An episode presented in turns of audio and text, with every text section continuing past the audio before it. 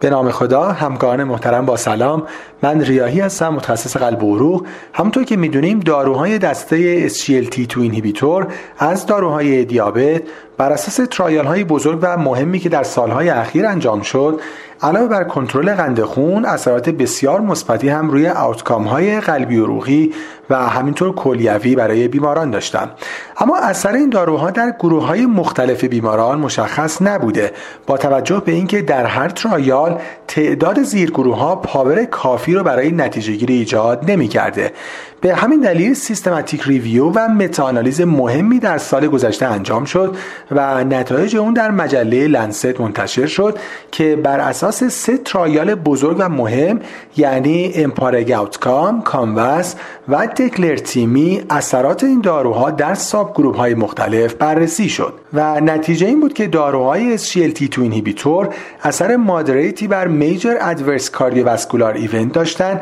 یعنی ریسک MI stroke و مرگ cardiovascular رو 11 درصد کم کرده بودند و این benefit البته فقط در گروهی از بیماران دیده شد که بیماری atherosclerotic cardiovascular disease داشتن و در بیماران دیگه ای که بیماری established نداشتن و فقط multiple risk factor داشتن دیده نشد.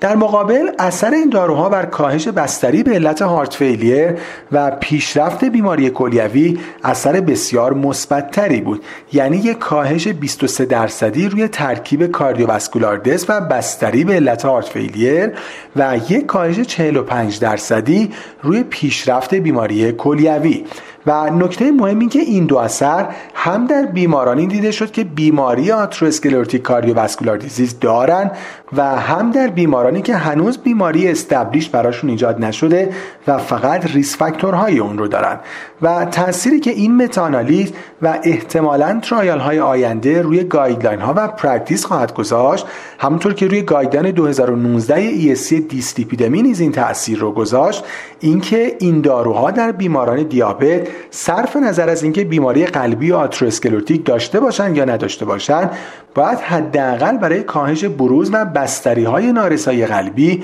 و همینطور جلوگیری از پیشرفت بیماری کلیوی مورد توجه قرار بگیرند. از توجهتون سپاسگزارم.